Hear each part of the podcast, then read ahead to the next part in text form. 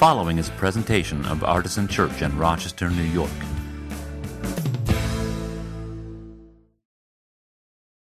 So, this morning I have the pleasure of introducing Pastor Kristen Brown, who will be giving our sermon. Kristen was pastor in Kansas City before moving to Rochester last summer. She's executive director of administration and assistant professor of church and mission at Northeastern Seminary. And in her spare time, she's also a PhD student studying theological education and mission studies. Please help me in welcoming Kristen.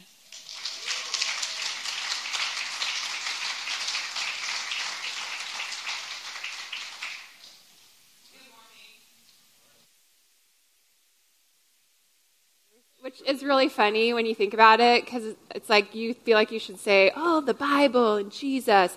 And those are definitely the right answers, but um, the real answer is we're going to have a little conversation about Mr. Rogers and what he has to teach us about life in the kingdom of God.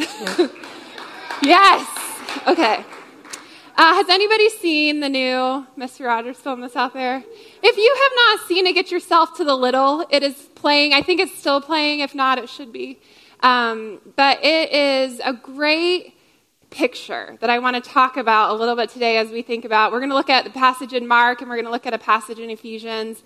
But I want us to think together about what life in the kingdom of God really looks like. And I actually think that Mr. Rogers has something deep and important to teach us about that.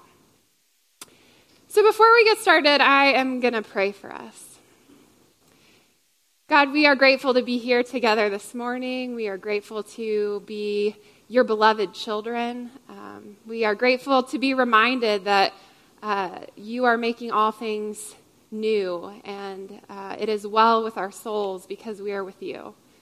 Um, we pray for this morning that uh, we would be reminded of the kind of people you've called us to be, that we would catch a vision for what it is that you're up to in the world and how we participate in that and uh, that, that in this time you would be active and present, your spirit would be at work in our lives. We pray all this in the name of Jesus. Amen. So, uh, I moved here to Rochester last summer, as has been mentioned, and I moved into a great little neighborhood. I live in the North Winton Village neighborhood of the city, which I love. It's a wonderful place to be. Um, and it's hard when you move to a new city, you actually don't know very much about where you ought to be living. So you rely on friends and people and my realtor and she's asking me, what is it that, you know, you're really looking for? And I said, my one non-negotiable is that I have to have a garage that I can park my car in because I'm scared of the snow in the winter. I, I've heard stories of the amount of snow and that makes me very nervous. But other than that, I want a neighborhood that I can walk down the street in where people sit on their front porches, where there are local restaurants that I can frequent and I feel like I got that in my neighborhood. I enjoy living there a lot. And then I went and I saw this film about Mr. Rogers and Mr. Rogers' neighborhood. And I thought, boy, I don't live in that neighborhood quite. As much as I love my neighborhood, there is a neighborhood, a picture of a community that Mr. Rogers is trying to tell us about. And the funny thing about it, as I was reflecting on it later, so I'm watching this documentary about a children's television show with puppets and like no special effects and you know a little trolley that goes in and out of a land called make believe so we know it's not real. And yet there's this deep sense i think in the theater as i was walking out past people who like with tears streaming down their faces that we want to actually live in the land of make believe we want that to be our neighborhood. And the, what Mr. Rogers was doing in this children's television show was the very basic thing of saying human beings matter. People matter. Children matter. Children are special. Children ought to grow up in a place where they are loved and know that they are needed and are welcomed. And that everybody should be in that neighborhood, that there's room for everyone in this neighborhood. So he invites everyone to be his neighbor. Won't you be my neighbor? I've always wanted to have a neighbor just like you. I've always wanted to live in a neighborhood with you. And this perpetual reminder that there is a space where we can be loved, where we are needed, where we are can be who we are and that we are, uh, it's a space that we are made to be. I think it's a, it's, a mo- it's a film I'm glad I saw in the theater. I'm glad I saw it with a community of people who you can see the physical reactions deep inside us that we actually are longing for this neighborhood. And we walked out of the theater all knowing that we don't live in that neighborhood, that there are very, very loud voices that tell us very different things. So, our question is what does this land of make believe have for us this morning? And I'm going to say that I think that Mr. Rogers was onto something, which he was a Presbyterian minister, so it's not that surprising that he was onto something. And the thing I learned in this film is that the Presbyterian church considered him a television evangelist. right? if only of our television evangelists could be Mr. Rogers. Boy, what a difference the world could that could make. But I want to say that I think he was right, that he was on the right track, and that the land of make believe not only could be real, but is real, that we are invited to live in this land, that it's been created for us and we are invited into it. So that's the, that's the claim of the morning, and I want to look at a couple of texts that talk, us, talk to us about that claim. We're going to start in Mark chapter 6, and there's actually four texts in the lectionary, and you could actually read, I, I highly recommend you read all of them. All of them actually would tell us this story. We're going to look at just the New Testament ones this morning Mark 6 and Ephesians 2. And I'm going to start with us in Mark 6 on page 818 in the Red Bible in front of you. I'm not reading from the Red Bible, you'll notice. I'm not reading from the same version as the Red Bible, so it's probably going to sound a little different. Um, but this is where all my notes are, so I'm going to read from this one. Starting in verse 30 of, chapter, of Mark chapter 6. We hear this The apostles gathered around Jesus and reported to him all that they had done and taught. They had been out and about, so Jesus has been teaching them a lot of things, and then he just he sent them out on their own to see like how much of this is really sticking in their world, and they are just coming back. And uh, then, because so many people were coming and going that they did not even have a chance to eat, Jesus said to them, Come with me by yourselves to a quiet place and get some rest. And then we heard this morning in the children's moment what happened. Like they're mobbed and they can't actually get away. Uh, so they went away by themselves to a quiet place, but many who saw them leaving recognized them and ran on foot from all the towns and got there ahead of them. When Jesus landed and saw a large crowd, he had compassion on them because they were like sheep without a shepherd. He began teaching them many things. And then we pick it up again in verse 53. So in, in the meantime, uh, he teaches them many things, and he they're there for a long time, and they're getting hungry, and so he gets bread and fish from this kid's lunch, and he breaks it and he gives it to them and feeds the entire multitude of people, and then they try to get away again. And again, people follow them, and we pick it up in verse 53. It says, When they crossed over, they landed at Gennesaret and anchored there. As soon as they got out of the boat, people recognized Jesus. They ran throughout the whole region and carried the sick on mats to wherever they heard he was. And wherever he went, into villages, towns, or countryside, they placed the sick in the marketplaces. They begged him to let them touch even the edge of his cloak, and all who touched him were healed. So, the amazing thing to me about this passage, which should not be amazing but is amazing, is that people could, people were flocking to Jesus. I don't actually see that happening as much right now as I kind of wish. And I think it's because we sometimes don't meet Jesus and who Jesus actually is and was. Uh, we meet some representations that aren't maybe as close to the way of Jesus. But in, in the story of Jesus that we're told in the Gospels over and over and over again, people couldn't get enough of Jesus. They, they couldn't get enough of what he was telling them about the way life ought to be. And the thing about the stories in the Gospels is that all the people who were flocking to Jesus were people that had been told bad news over and over and over again. And in Jesus, they found that good news was good for them. It wasn't just good for everyone else, it was good for them. So it's people like women who had no place in society are flocking to Jesus. People who are sick. And in, in this time, sickness was not just a physical ailment, it became a social ailment, and you were ostracized from your community. And in Jesus, they're finding healing and community again. And he's not afraid of them. And he's not afraid to go and be with people and to touch them and to eat with all kinds of the wrong people. He's, Jesus in his person is resetting the world. He's trying to tell us that the world is different than what the loudest voices have been saying. And people can't get enough of this.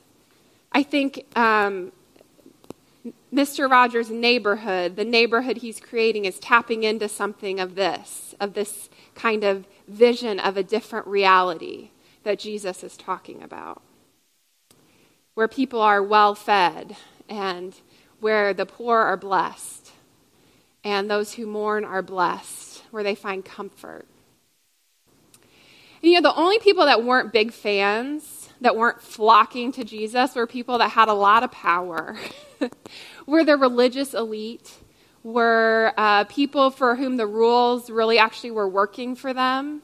They were happy with the way things were. They, they weren't clamoring for time with Jesus. Um, and, and as we see the story moving forward, uh, they, they get to the point where they've had enough of him and they decide that he can't be tolerated anymore. He's too subversive, he's changing too much, he's giving people too much hope.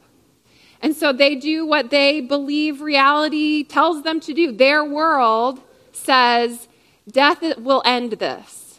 And so they put Jesus to death. He dies a criminal's death. And that's the ironic twist in the story that we might be aware of that actually, in their world, death was the end of things, but Jesus lived the alternate reality where death was not the end of things. And in the resurrection of Jesus, the new world is coming into being. And he is the first fruits of all that he had promised. He is the hope of a new world. And they had no category for that because their reality says this should have been the end of this. And it wasn't. And that's the rest of the story of the New Testament. Is how does that reality come into being in the world? What does it really mean for us if we're going to live out the new life of the kingdom of God that comes in the person of Jesus and in Jesus' resurrection? What does it mean to challenge and, and to live the alternate reality of God's kingdom?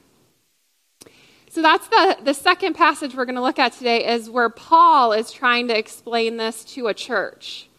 And so most of the letters in the New Testament are written to probably churches not that dissimilar from ours that are placed in a very specific time and context and have their own issues that they're working through.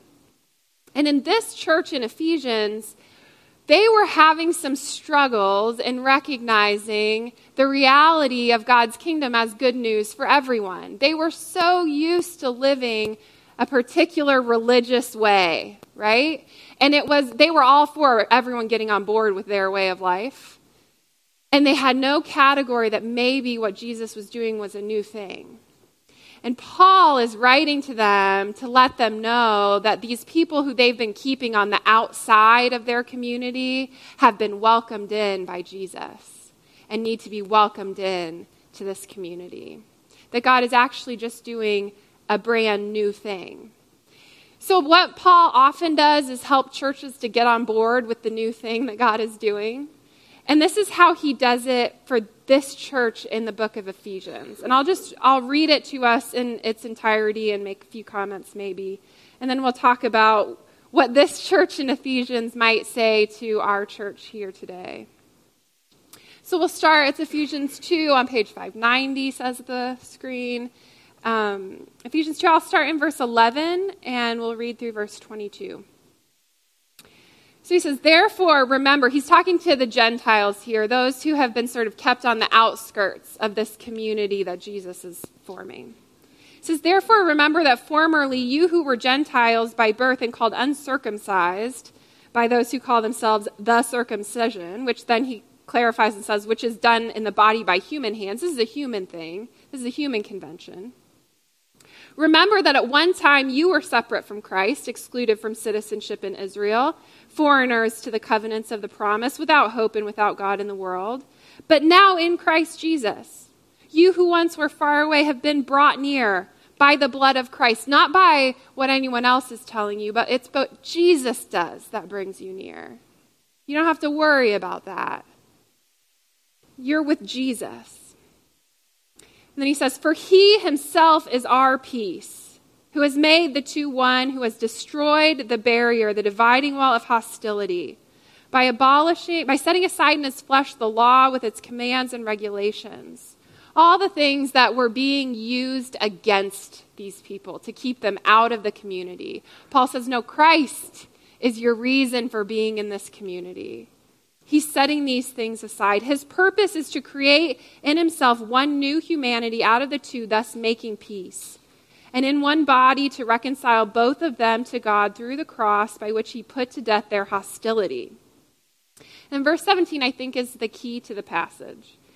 It's, he says, Christ came and preached peace to you who were far away, and peace to those who are near if there is a universal message of Jesus, it is peace to those who are far away and peace to those who are near. We all hear the same message is the message of peace to you. For through him we both have access to the Father by one Spirit. And he says, consequently, you are no longer foreigners and strangers Nobody's a stranger in God's household. You're fellow citizens with God's people and members of God's household. Built on the foundation of the apostles and prophets, with Christ Jesus himself as the chief cornerstone. In him, the whole building is joined together and rises to become a holy temple in the Lord. And in him, you two are being built together to become a dwelling in which God lives by his Spirit. Paul is telling us that the life we have been invited, invited into is a life of peace in Christ. And when scripture uses the word peace, it's, it's the Hebrew word shalom. And it is more than just, you know, we're not in conflict with one another anymore. It's we live in a space of human flourishing where every person has all they need to be a flourishing human being that we, we are the people we were created to be, and we are in a place where we get to be those people. Right? And that's actually, it's not that different from what Mr. Rogers was saying about his neighborhood and inviting everyone to come in and be a part as the neighbor that they are, not having to be different than they are, but coming in as they are. And, and Paul tells us that it's in Christ that this is possible because we gather around Jesus and what God is up to in the world in Jesus. That that's our baseline. And we come in together and Christ becomes our peace. So, what do Mr. Rogers and Jesus in Mark and Paul in Ephesians have for us today as a church community as we think about what it means to live the peace of Christ in the world. And I guess one of the things, the first, um, the first thing I thought of was that I think in the world we live in today, it has never been more necessary to be the peace of Christ to the world. There's very, very, very loud voices that are very, very, very divisive voices. And it's not one kind of divisiveness, right? Um, so, so I would say political divisiveness is a big one right now. And there's a lot of Twitter screaming about things. Uh, and, and ethnic and cultural divisiveness is happening, and we're, we're watching just horrible things. And gender divisiveness is happening. So I, I don't know what, what you feel in terms of uh, the divides that you feel like you live in. And I would say, into all of them, Christ speaks a word of peace. And that the church is to be the community of peace, to speak that word of peace into the world. That's the end of the passage in Ephesians where it says you are being joined together into a temple uh, the temple imagery from the Old Testament is this is the place where God lived among God's people. And for us to be this manifestation of what God is up to in the world is what Paul's pointing to. That we get to be the, the space in the world that points to what God is doing. That that's the intention of that.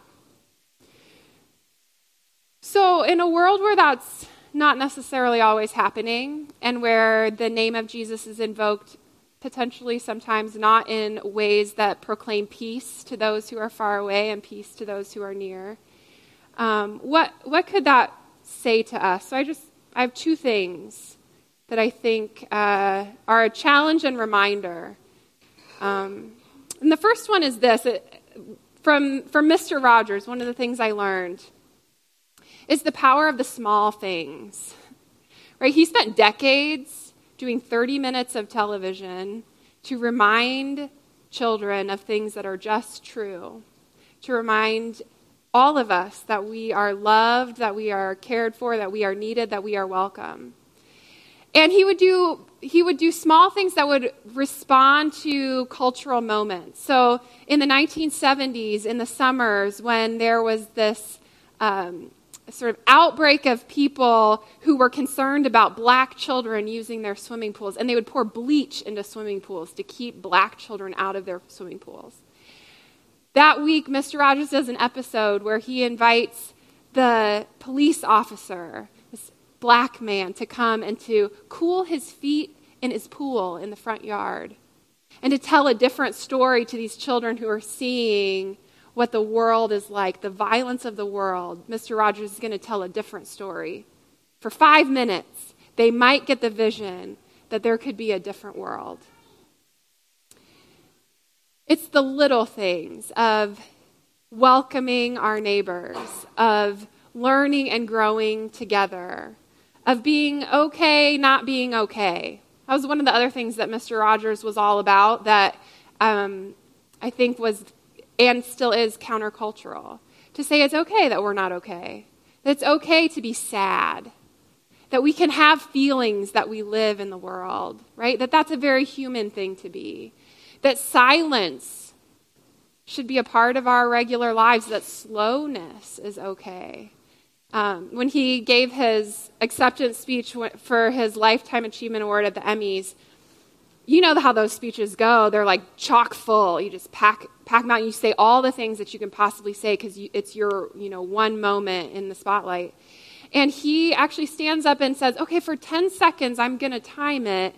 I just want us all to quietly think about the people who have loved us to being the people that we are, who've loved us into loving." And he stands there for 10 seconds in quietness and you look, you know, it's panning around the room and tears in people's eyes. Because how often does that happen in our worlds where we're reminded that we were loved so we can love? He did these small things for decades. I personally am a fast change person. I like things to get fixed right away. Um, and, and the patience of uh, the persistence of resistance that he demonstrated, I think is something for me to learn from. What would it look like to continually live kindness, to continually live gentleness, to love one another, to, to help people understand that they are loved and needed and welcomed? So, my first Sunday here was a year ago, almost exactly a year ago, actually. And on my very first Sunday, I met Laura Reed.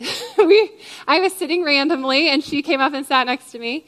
And um, afterwards, she said, What are you doing? A bunch of us are going to brunch. Do you want to go? On my very first Sunday. And I said, Sure, why not? And so we went and got brunch with some other people, and I met some people actually that I was going to end up working with, and I hadn't ever met them before. And it's a reminder that the small things actually make a big difference. Asking somebody to go get coffee says, I, I see you. I, you're here with me, physically present. You're welcome. Those things matter. And in the world that we live in today, I think they matter more and more. So walking down our streets and saying hi to the people that live, that are sitting on their front porches, because, you know, we get the summer, right, to be out and about. So we might as well use it our advantage. I'm not sure what we do in the winter, but in the summer we can definitely do that. In the winter, maybe we need to have people over for soup, something like that. So that's the first thing. And the second thing is actually what we have done here this morning and what we will continue to do here this morning. Every week we gather together and we practice. We have these practices that sustain our imagination for a different way of life. So we do some actually odd things when you think about it. We, as a gathered community, we live out the countercultural reality in some very specific ways. And things like we, you know, we sing. we stand and we sing together, and they're songs that remind us of what God is up to in the world. And the melodies maybe will be running through your head this week, as they do with mine. You know, and this is where the, um, the, the spiritual tradition comes in. We have a lot of songs that were that sustained a community of people who were enslaved, that reminded them that the narrative that they were being told was not true, and that they could live a countercultural reality, that, that they didn't have to believe what was being told to them. Songs have this power to resist the narratives. So we do that. We gather every week and we sing these songs about a different kind of way of life. And we do things like we, we pass peace to one another every week. We say, The peace of Christ to you. And in that, we're saying, May the blessing of God be with you. May you live a flourishing life. May I contribute to that. And we receive that back, that blessing back from each other. And we are reminded that we were made to live in the peace of Christ and to live as the peace of Christ in the world. We, we confess our shared belief we say, in this room together, we have so many things not in common. We're so different. And yet, with people throughout time and around the world, we hold these things together and they shape our imagination of what life can be like. And we, we didn't do it this morning, but we do it a lot of mornings. We confess our sins. we actually recognize that we are the ones who do the wrong. If only. If only the, the world could be a place where we started to pick up more mirrors and look at where we have gone wrong.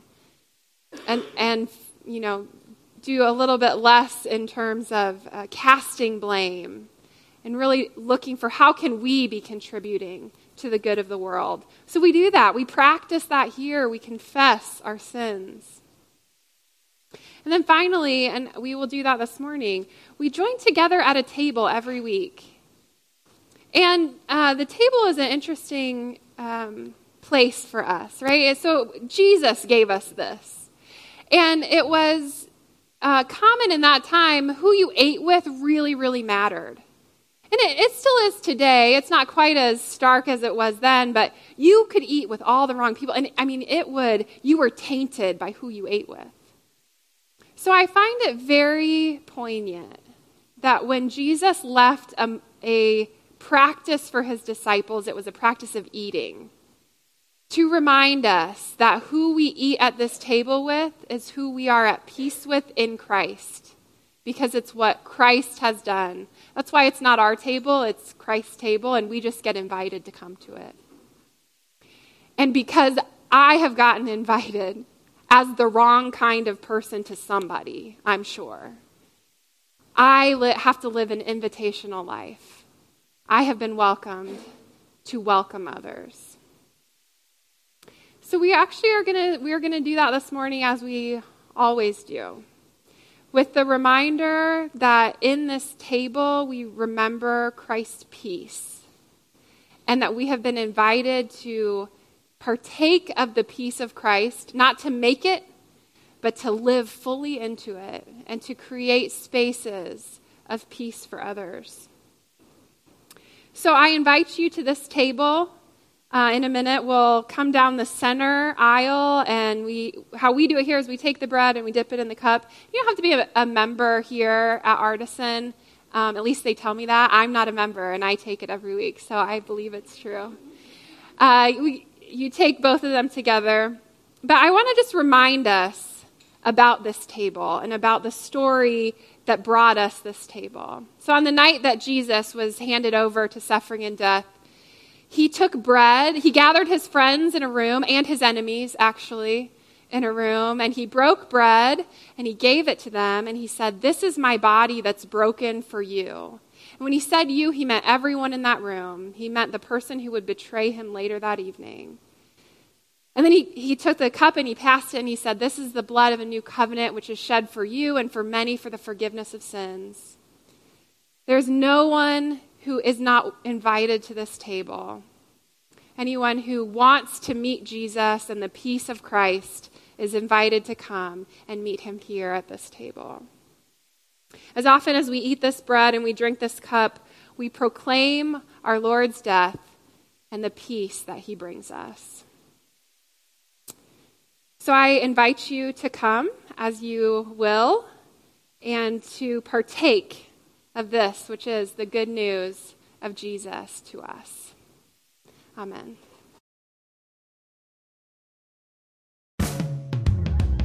For more information, visit us at artisanchurch.com.